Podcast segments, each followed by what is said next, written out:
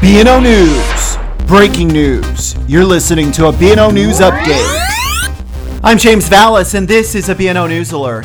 A small earthquake with a preliminary magnitude of 4.5 has struck an island off the Italian city of Naples, causing multiple buildings to collapse, that according to officials and witnesses. At least one person has been killed and others have been injured. The earthquake, which struck at 8:57 p.m. local time on Monday, was centered about 3,300 feet west of Ischia, which is a small but densely populated volcanic island just southwest of Naples. The European Mediterranean Seismological Center said the earthquake had a preliminary magnitude of 4.5 and struck almost directly below the surface. Photos and videos from the island showed collapsed buildings and streets covered in rubble. Residents and visitors to the island fled their homes and hotels after the earthquake, which also caused power outages.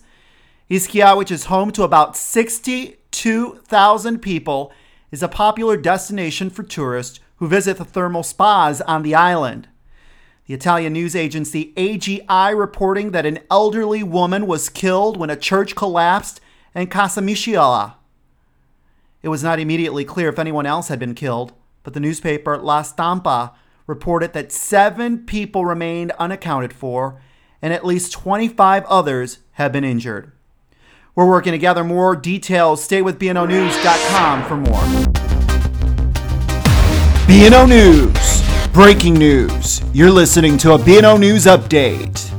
More at BNOnews.com.